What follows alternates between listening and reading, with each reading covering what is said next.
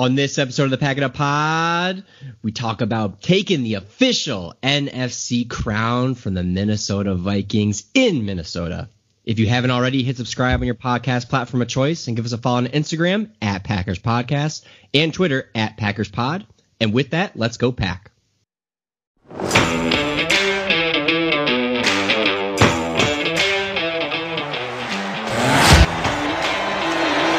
Jones. Look at that Aaron Jones. See ya.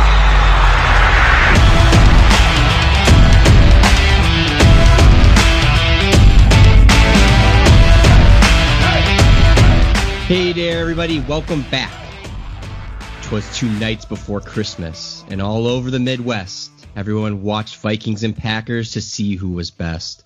Packers were on the holiday spirit, giving the ball away with the light. Luckily, the Vikings offense sucks. Couldn't gain a yard with all their might.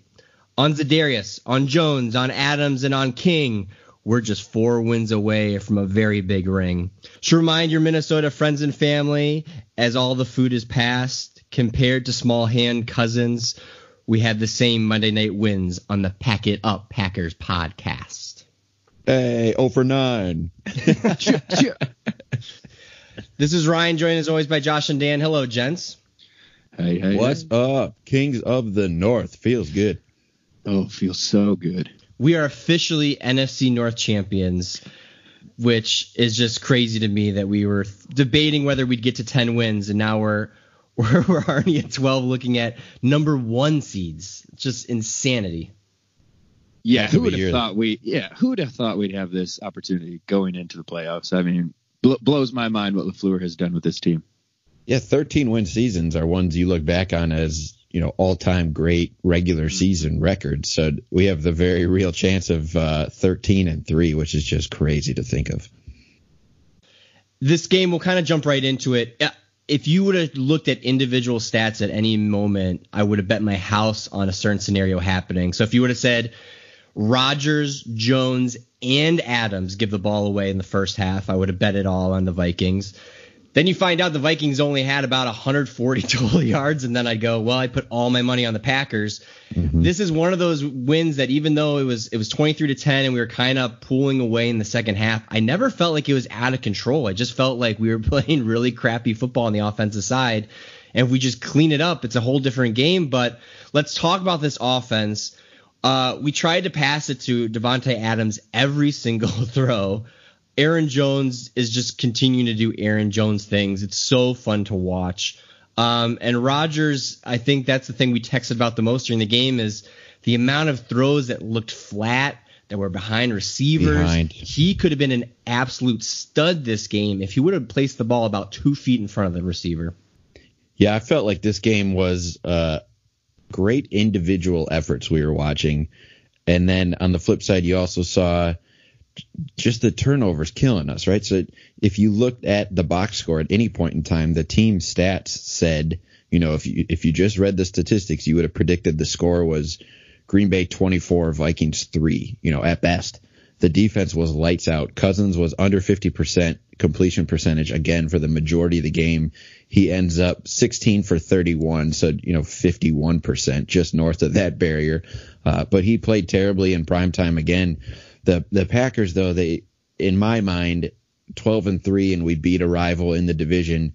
I want to talk about what you guys think about the Vikings as a rival still. I want to follow up on that, but it wasn't a clean football game. So while we won, we won the title, it doesn't necessarily make me feel any better than I already had about the playoff chances of making a run.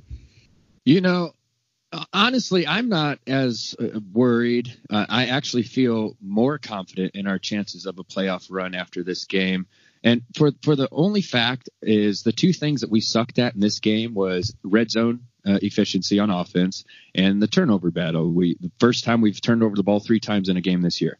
You know, I don't see that happening again. It, it was a fluke. Uh, they'll they'll tighten that up. Um, but on the other hand, we had 22 first downs. We controlled the ball the whole entire game. Uh, we almost had 400 total yards. Um, for the fourth game in a row, uh, we've rushed over 100 yards. Um, there's a lot of good to look at. We're just not the same team that we're used to, where we're seeing Aaron Rodgers getting his flow and mm-hmm. hit his wide receivers on a dime. That's fine. Let let's just focus on running the ball, playing good defense, and pick and choose what plays Rodgers can hit uh, this late in the season. Amen. Don't you feel like we still didn't give the ball to Aaron Jones enough?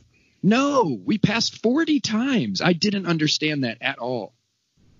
Yeah, and I think that's I know we've had this conversation before where we're like we can't be shitting on Rodgers. We're so lucky to have him as our quarterback. I am a it's official. He's having a good season. There's no way this is a Pro Bowl caliber season. I don't think he's the Aaron Rodgers of the past. You just can't consistently on every single week feel as though you're not doing your job on as a quarterback. I mean, they were doing the little things right. I, I it was first time in a long time I thought we were okay doing nine yard throws where it's hey let's if they're giving it to us let's take it let's take it let's take it.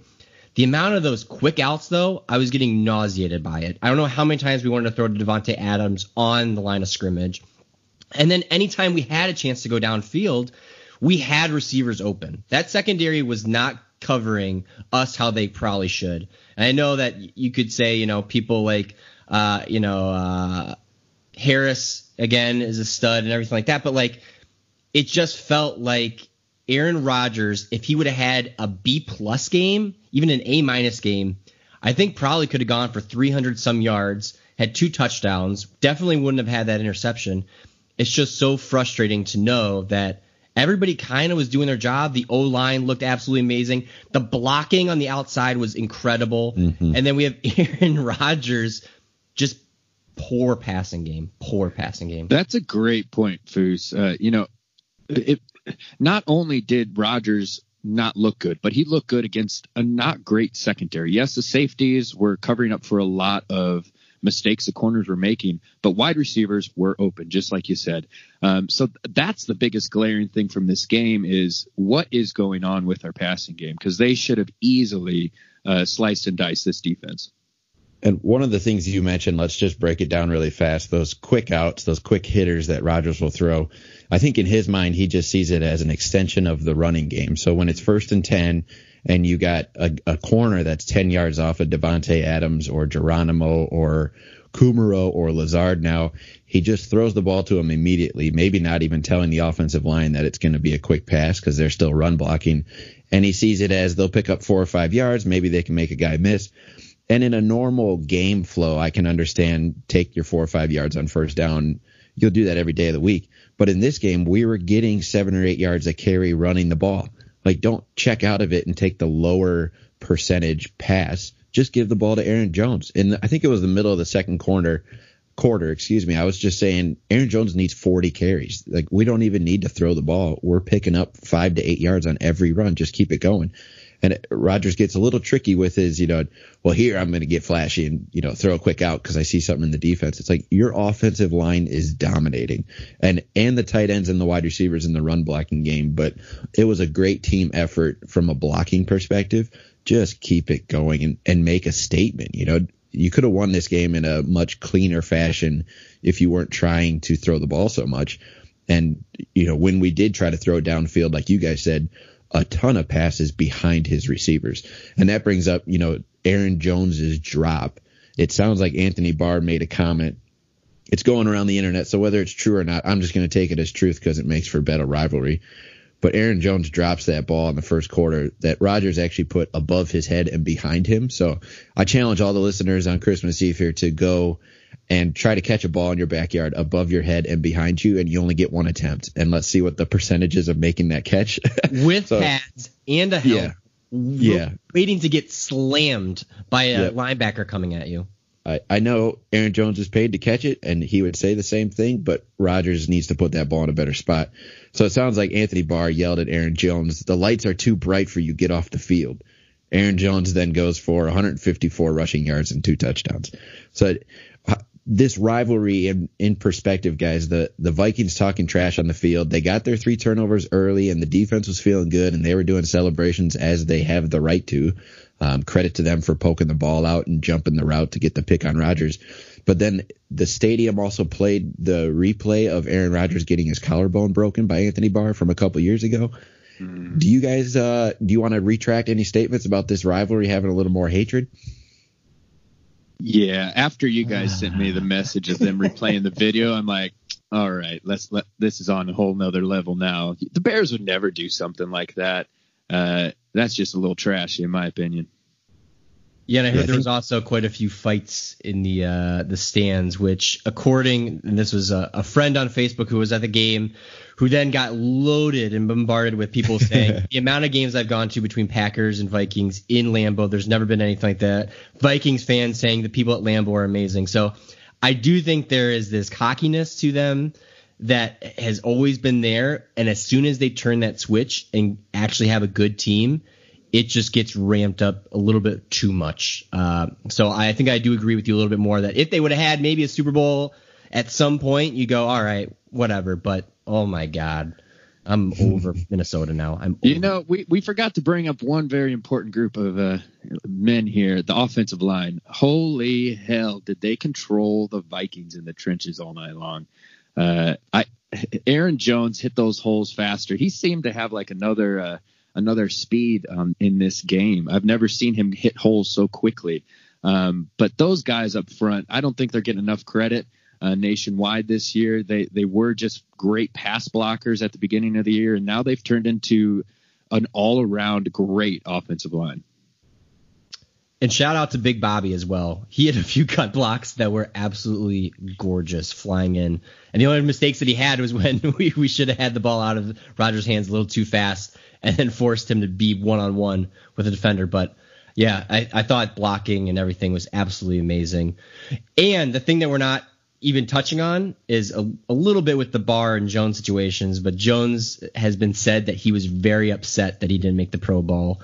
So now he has even a bigger chip. Nice. Za'Darius, you know Za'Darius has a chip on his oh, shoulder after not being the Oh my man, three and so, a half sacks. So let's switch over to that defense because Blake Martinez led the team in eight tackles.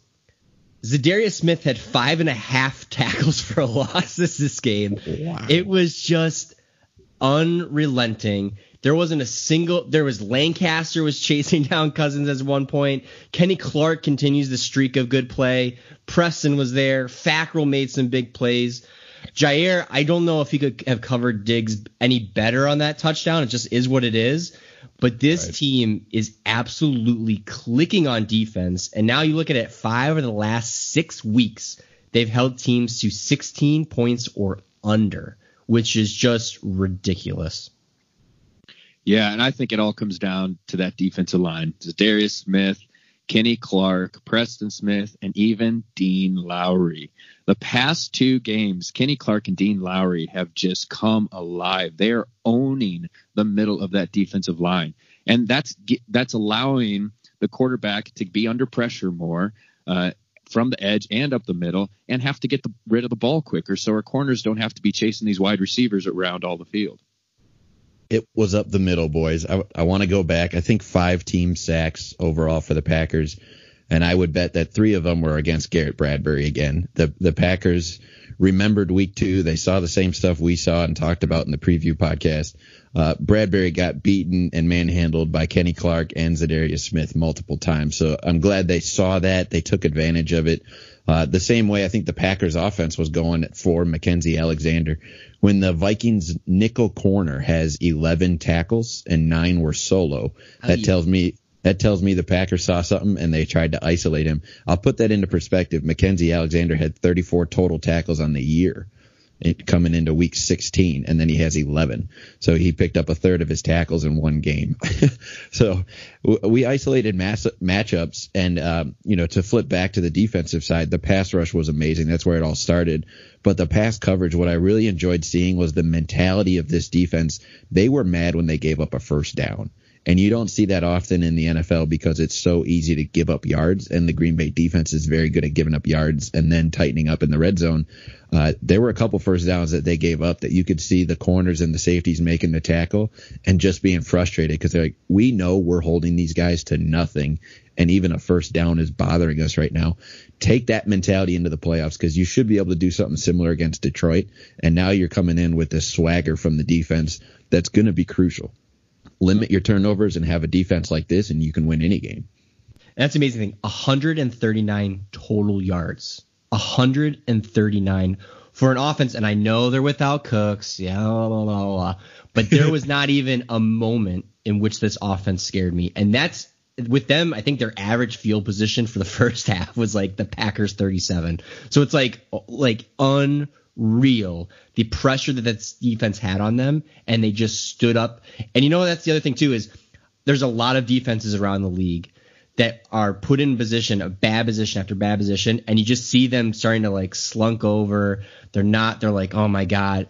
They were motivated. There was no second guessing the offense. It was, you know what? It doesn't matter where you put us on the field. We're going for it. And I think that's exciting when you have a defense that does not care about what the offense is doing. They're just taking care of their own job. It's awesome to see.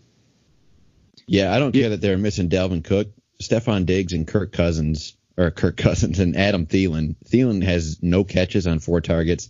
Diggs has that three for 57. And like you said, his touchdown, Jaire just got his hand up a quarter second too late. It was good coverage, but a, a better pass, and, and that's always going to win. But to hold this offense with those weapons, that's two Pro Bowl wide receivers you hold to a total of 57 yards. That's amazing defense. And their tight ends did nothing once again. Hey, Guys, forgot about a that. here. I forgot about that. Uh, and I, I wanted to bring up BJ Goodson because he was inactive last week. I did not quite understand that. Um, he, I mean, he doesn't play a lot, but when he's in there, he makes an impact. He, he's he's solid in the run defense, stuffing the rush. I, I'm so glad that they put him back in there and, and are giving Martinez a little bit of rest with him. What I did not realize, I saw the story that Raven Greene was starting to get into the practice mix again. I did not realize, and maybe some of the listeners didn't either. Uh, we still have a designation to return a guy from injured reserve, and that might be Raven Greene. So we sort of thought that that role was shored up with Ibraheim Campbell. But if you can get Raven Greene back, add more depth to your secondary for the playoffs, uh, you know, I'll take that. And you get Goodson playing decently. We haven't seen much of Oren Burks, but fill that role with Campbell and uh, Greene. That you know, any addition to a defense that's already performing well should be in your favor, right? Oh yeah, that that's actually exciting. I didn't know that. Um, I did I did want to go on a little bit of a rant here because the first the first thing I pulled up this morning, I don't know why I did, but it was ESPN.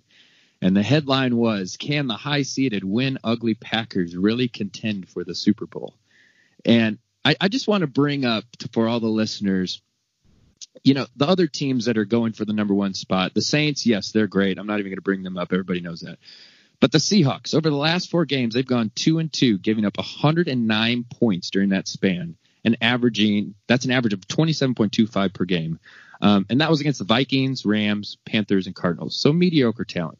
The beloved 49ers, which everybody thinks is going to win it all over the last four games, they have played some pretty decent talent with the Ravens, Saints, Falcons, and Rams, but have given up 126 points, averaging 31.5 points per game. Oh.